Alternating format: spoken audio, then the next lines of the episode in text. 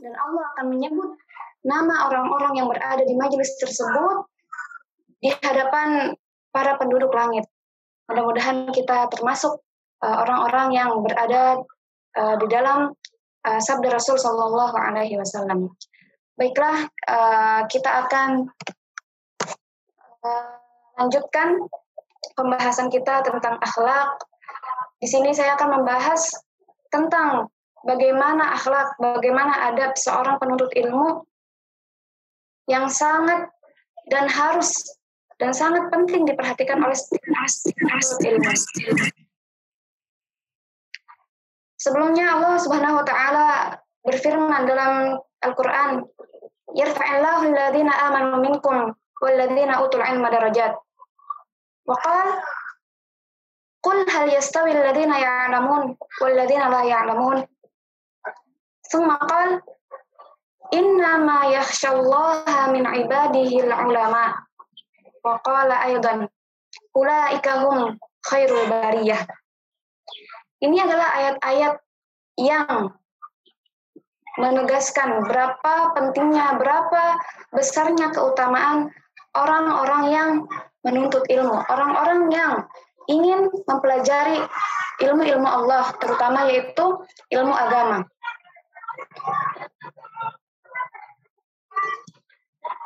Sebelum kita masuk uh, bagaimana akhlak, bagaimana adab seorang penuntut ilmu ketika menuntut ilmu, alangkah baiknya kita mengetahui bagaimana pentingnya, bagaimana uh, Allah Subhanahu wa Ta'ala memerintahkan kita untuk menuntut ilmu.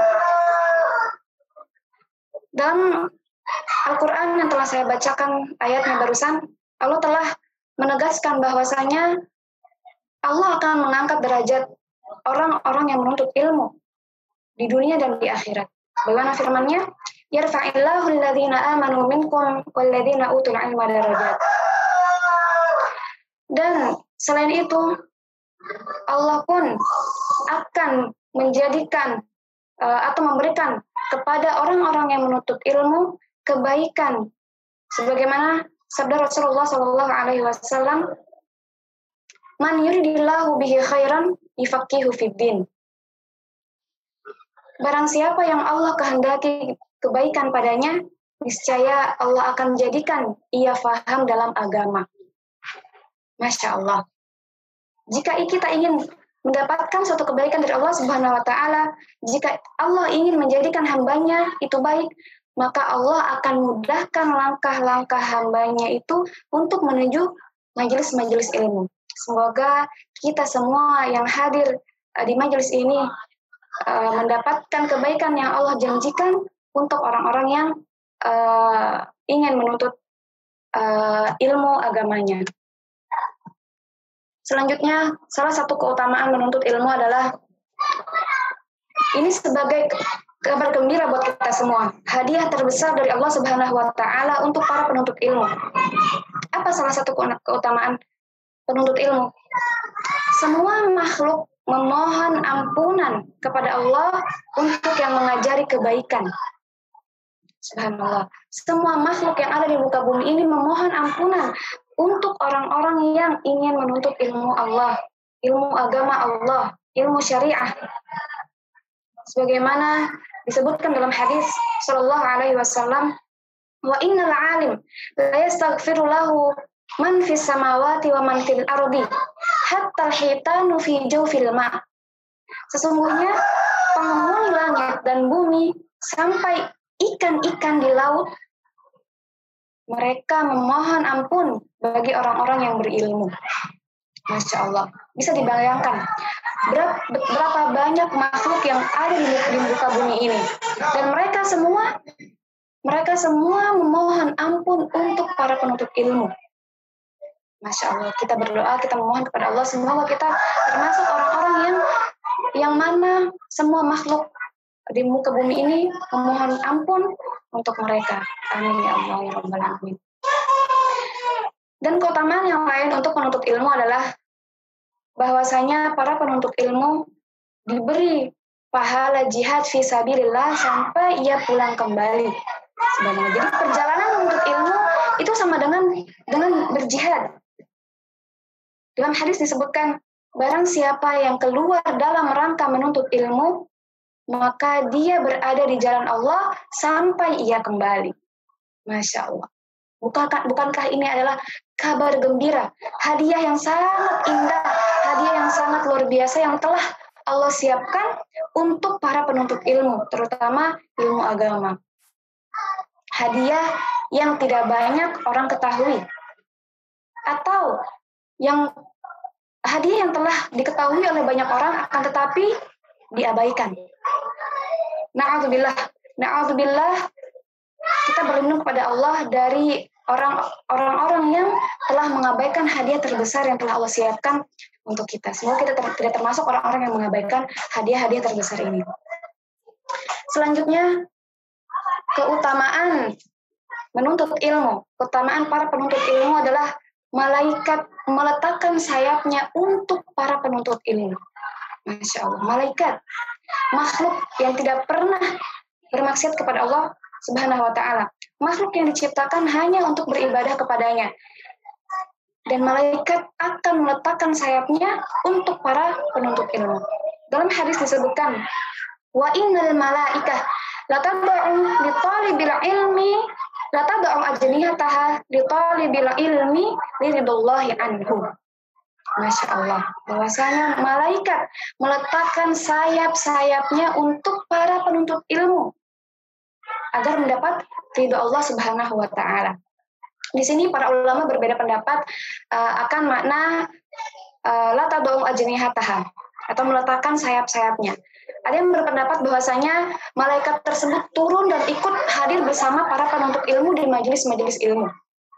Ada pula yang mengatakan bahwasanya makna dari meletakkan sayapnya adalah para malaikat mengagungkan mengagungkan para penuntut ilmu yang sedang menuntut ilmu di majelis-majelis ilmu.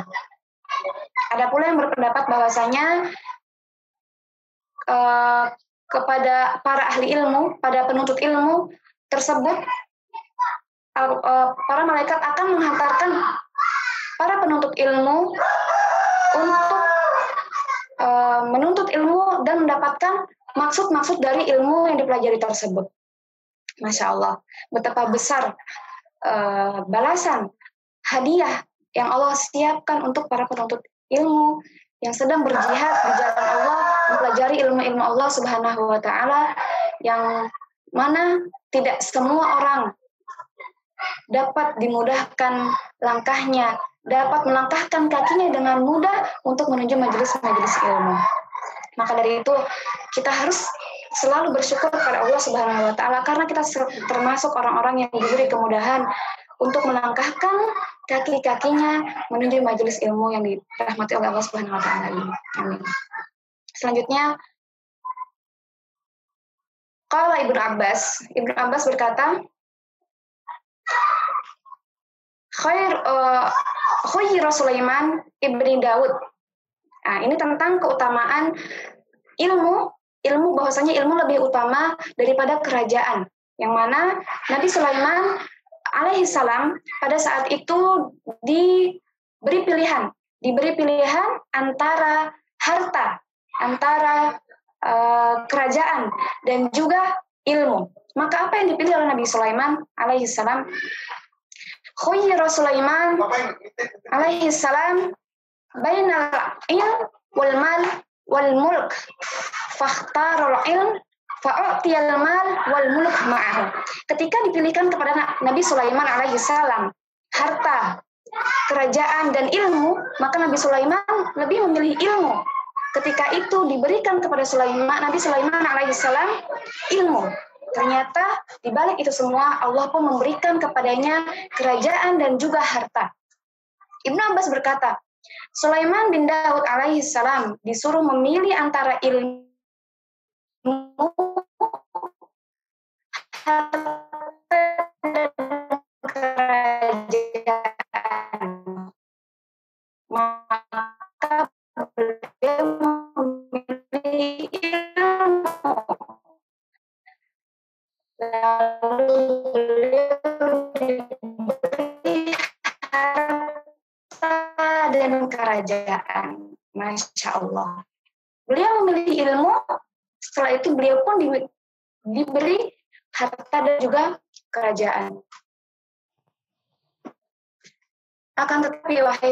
saudari-saudari sekalian yang dirahmati Allah Subhanahu wa taala, ada satu catatan penting yang harus kita garis bawahi dengan tinta merah. Kenapa dengan tinta merah? Agar kita selalu bisa melihat hal yang perlu kita garis bawahi dari keutamaan-keutamaan yang telah kita sebutkan tadi, keutamaan yang akan didapatkan oleh para penuntut ilmu. Yang harus kita garis bawahi adalah para ahli ilmu bukan hanya orang-orang yang memiliki ilmu saja, tidak. Tapi orang-orang yang menuntut ilmu, orang-orang yang memiliki ilmu, para ahli ilmu, dan juga yang mengamalkan ilmunya. Yang mengamalkan ilmunya, yang bertakwa, dan berharap ridha Allah Subhanahu wa Ta'ala. Bukan orang-orang yang menuntut ilmu dengan niat yang buruk, jadi keutamaan-keutamaan yang telah kita sebutkan tadi itu akan didapatkan oleh orang-orang yang menuntut ilmu dengan niat yang baik. Dengan setelah mereka menuntut ilmu, setelah mereka mempelajari suatu ilmu, lalu mereka mengamalkannya. Dan bertakwa kepada Allah Subhanahu wa taala dan hanya berharap ridha Allah Subhanahu wa taala dalam menuntut ilmu tersebut. Sebagaimana disebutkan, "Man ta'allama ilman li ghairillah au arada bihi ghaira wajhillah falyatabawwa maq'adahu minan nar. Dalam hadis disebutkan barang siapa yang belajar, yang menuntut ilmu bukan karena Allah atau ia maksudkan bukan untuk Allah, bukan untuk mengharap ridha Allah, maka hendaklah ia siapkan tempat duduknya dari di neraka. Na'udzubillah. Man ta'alama ilman ghairillah. Jika kita belajar menuntut ilmu bukan karena mengharap ridha Allah, maka ia akan disiapkan tempat baginya finar di neraka. Na'udzubillah, na'udzubillah, semua na'udzubillah. Maka dari itu saya ingatkan kembali kepada saudara-saudariku semua yang ada di sini untuk selalu meluruskan niat agar uh, tidak sia-sia lelahnya kita, waktu yang telah kita luangkan untuk waktu il, untuk menuntut ilmu itu tidak sia-sia. Baik. Lalu kita masuk ke bagaimana adab-adab penuntut ilmu terhadap dirinya. Ini sangat penting. Yang pertama kita harus selalu mensucikan hati kita dari semua penyakit hati, terutama sifat curang dan juga menipu. Ini yang harus selalu kita uh, perhatikan, yaitu mensucikan hati kita dari semua penyakit hati, terutama sifat curang dan sifat menipu. Kenapa? Inna fil jasadi mudghah. Kata Rasul Shallallahu alaihi pada diri seorang seseorang itu ada mudghah. Inna fil jasadi mudghah. Idza salahat salahal jasadu kullu wa idza fasadat fasadal jasadu kullu. Ala wahya al-qalbu. Nah, Di sinilah kita diminta untuk selalu menjaga kesucian hati kita dari penyakit-penyakit hati seperti kecurangan, nifak atau kemunafikan dan uh, penyakit-penyakit yang lainnya. Kenapa? Ida fasada, ida fasadat fasadal jasadu kullu. Karena jika dia rusak, maka akan rusak semuanya. Ida salahat salahal jasadu kullu, wa ida fasadat fasadal jasadu kullu jika ia baik, maka yang lain pun akan baik. Kan tetapi jika ia buruk, maka yang lain pun akan buruk. Maka dari itu kita sebagai penuntut ilmu uh, harus selalu mensucikan hati kita dan selalu uh, menjauhkan diri kita dari perbuatan-perbuatan yang dibenci oleh Allah Subhanahu wa taala. Selanjutnya, salah satu ada penuntut ilmu adalah memiliki niat yang baik dalam menuntut ilmu. Nah, sudah kita jelaskan sebelumnya, bahkan kemarin di pertemuan pertama sudah kita ingatkan uh, bersama-sama bagaimana niat yang baik dalam menuntut ilmu. Selanjutnya salah satu adab bagi para penuntut ilmu untuk dirinya sendiri adalah selalu bersegera dalam menuntut ilmu di masa mudanya dan di setiap waktunya kita harus selalu bersegera dalam menuntut ilmu. Karena kenapa? Al-ilmu lam yu'tika ba'dahu hatta tu'tihi kullaka. Ilmu itu tidak akan memberikan kepadamu sebagiannya sampai engkau memberikan kepadanya semua yang kau miliki. Jadi kita harus selalu bersegera dalam menuntut ilmu, terutama di masa muda. Karena kenapa? Dalam hadis disebutkan La tazulu qadama 'abdin muslimin yaumal qiyamah hatta yus'ala an arba. Minha an syababihi fi ma afna. An syababihi fi ma ablah. Afwan. Wa an syababihi fi ma ablah. Kaki seorang hamba tidak akan dapat melangkah pada hari kiamat kecuali setelah ditanya akan empat, empat hal. Salah satunya adalah masa mudanya, ia habiskan. Selain itu juga disebutkan wa'an umrihi fi ma'afnah. Wa'an umrihi fi ma'afnah dan um dan umurnya untuk apa ia habiskan? Untuk apa ia ia pergunakan? Nah, dua hal ini umur kita berarti hitungannya dari kita dilahirkan sampai kita uh, kembali kepada Allah itu akan dipertanyakan dan disebutkan juga wa'an syababihi dan tentang masa mudanya.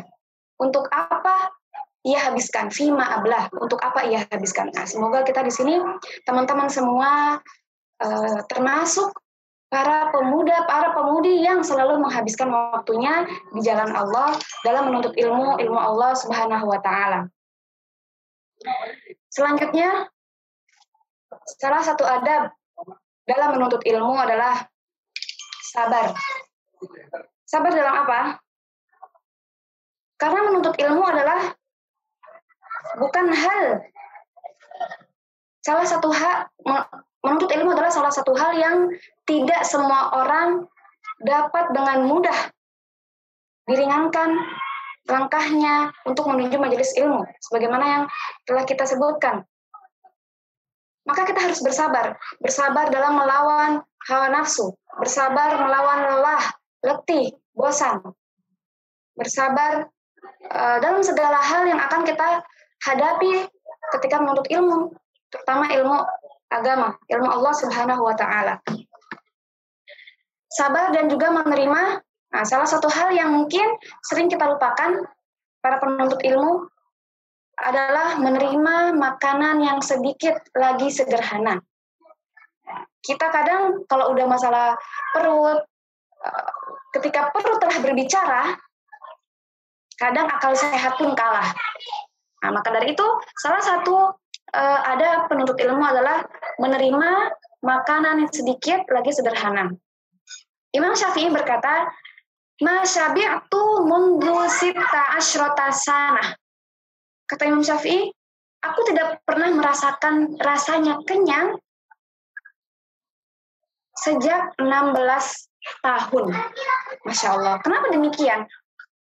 Ternyata karena banyak makan itu akan mengundang kita untuk banyak minum.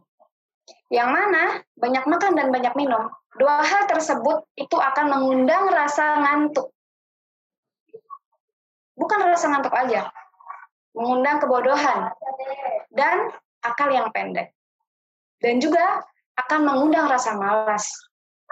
Dan hal, dan semua hal ini tidak disukai dan tidak dianjurkan dalam syariat kita al-Islam.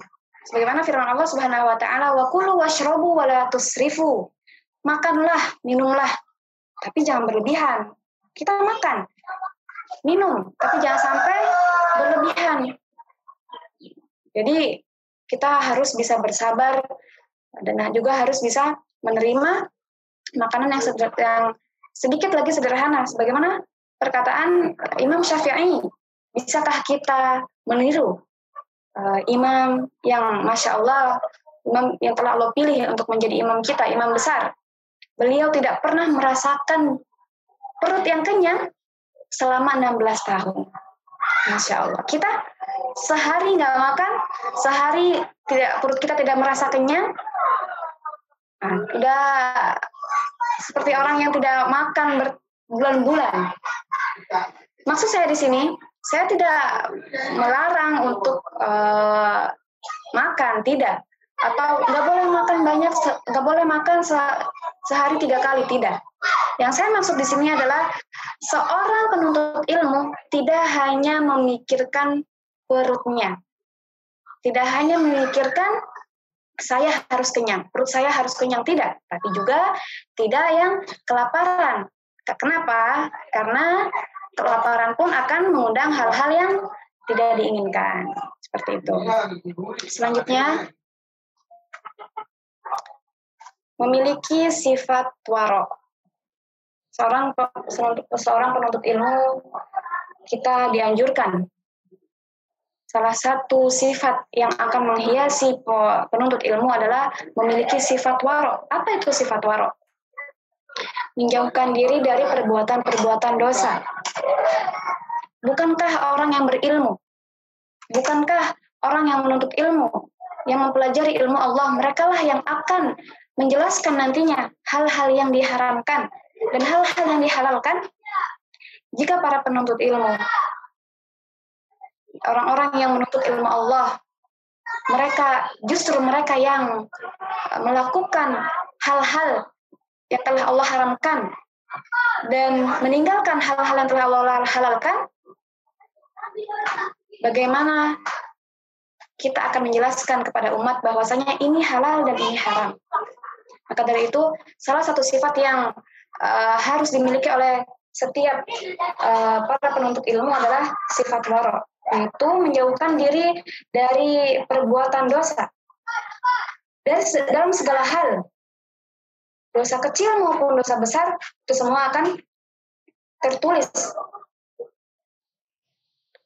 Dan yang terakhir, salah satu uh, adab penuntut ilmu bagi dirinya adalah meninggalkan kumpul-kumpul yang tidak bermanfaat terutama kita kaum hawa, kita wanita yang dominannya sangat menyukai uh, pembicaraan pembicaraan yang kadang tidak ada manfaat di dalamnya. Memang wanita itu kalau kita lihat dari segi uh, pembicaraan atau perkataan kita jika dibandingkan antara wanita dengan pria, maka wanita itu membutuhkan untuk berbicara sebanyak 20 ribu kata dalam sehari. Sedangkan laki-laki, mereka hanya membutuhkan dari 7 ribu sampai 9 ribu kata dalam sehari.